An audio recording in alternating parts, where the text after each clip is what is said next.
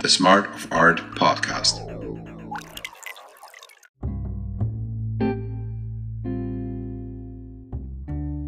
We have no sense of who we are, other than a culmination of patterns that we have adapted. Art creation allows us to find more of us outside of patterns. Everyone can judge your art product as good, different, or bad. But can anyone judge a way that you created this artwork?